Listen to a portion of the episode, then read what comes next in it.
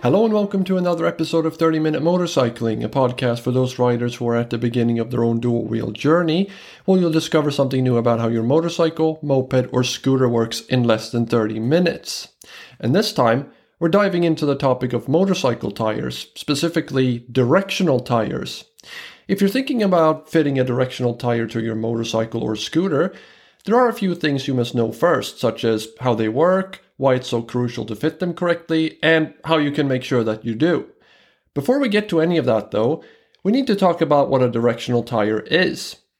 A directional tire is a special tire type that is excellent for handling high speeds while reducing the risk of hydroplaning, and it's all thanks to its unique tire tread pattern, which has a shape similar to the letter V.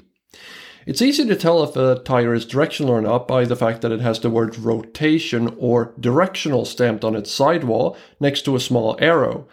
But this arrow isn't just for show, it's actually very important. But why? Remember how I said earlier that directional tires are great for high speed handling and reducing the risk of hydroplaning? Well, it's absolutely true, as long as the tire is fitted the right way, of course. If you fit a directional tire the wrong way, your traction will suffer, and if you ride through a water puddle after or even during a rainstorm, your risk of hydroplaning actually increases. The complete opposite of what it's supposed to do, in other words. But that's not all, because a directional tire fitted the wrong way will also wear down faster compared to one that's correctly fitted.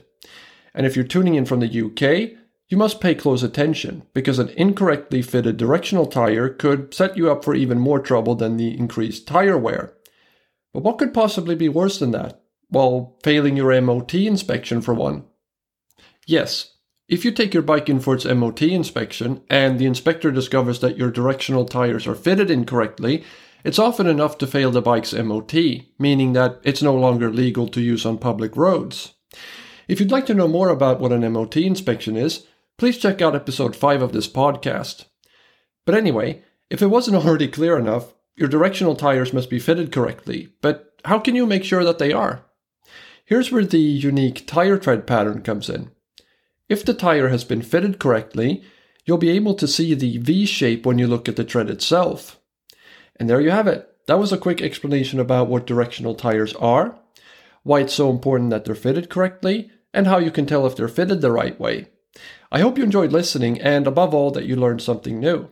Until next time, keep your helmet on and your eyes on the road. Bye!